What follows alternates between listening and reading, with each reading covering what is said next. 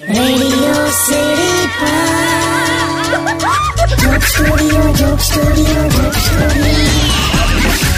back. Radio city joke સ્ટુડિયોમાં આપનું સ્વાગત છે. કિશોર કાકા, યુટ્યુબ પર હરીશ ગંગવાણી તમને એમ પૂછે છે કે કાકા, આજકાલ સોશિયલ મીડિયા પર બહુ લવ સ્ટોરી ઊભી થાય છે.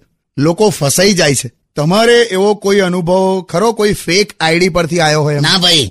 વોટ્સએપ પર અનનોન નંબર પરથી પ્રેમ ભર્યા મેસેજ ચાલુ થાય ને એટલે સમજી જ જવાનું કે કોઈક ઓઢણી ઓઢેલો ભાઈડો જ બેઠો છે ત્યાં પણ કાકા આ છે ને હરીશ ગંગવાણીની વાત બિલકુલ બરાબર છે કેમ કે ખરેખર બહુ ફસાય છે લોકો. હા સાચી વાત છે. પણ આ છે ને આ કેવું તને કહું આ સોશિયલ મીડિયાનો પ્રેમ એટલે છે ને પેલા બાથરૂમના સ્લીપર જેવું છે. પેલા બાથરૂમની બહાર સ્લીપરની જોડી મૂકી હોય ને એવું હોય. એ સ્લીપર કોઈ એક જણના ના હોય. બધા જ પહેરીને જાય. એટલે ભાઈ હરીશ તારી વાત સાચી છે કે સોશિયલ મીડિયાની લવ સ્ટોરી નકામી. અને હું તો આ યંગ છોકરાઓને પણ કહું છું આ પ્રોફાઇલ ફોટો જોઈને જે તમે પ્રેમમાં પડી જાવ છો ને એ ના કરશો. કેમ કે દૂરથી તો મીઠું અને યુરિયા પણ દળેલી ખાણ જેવું જ લાગે.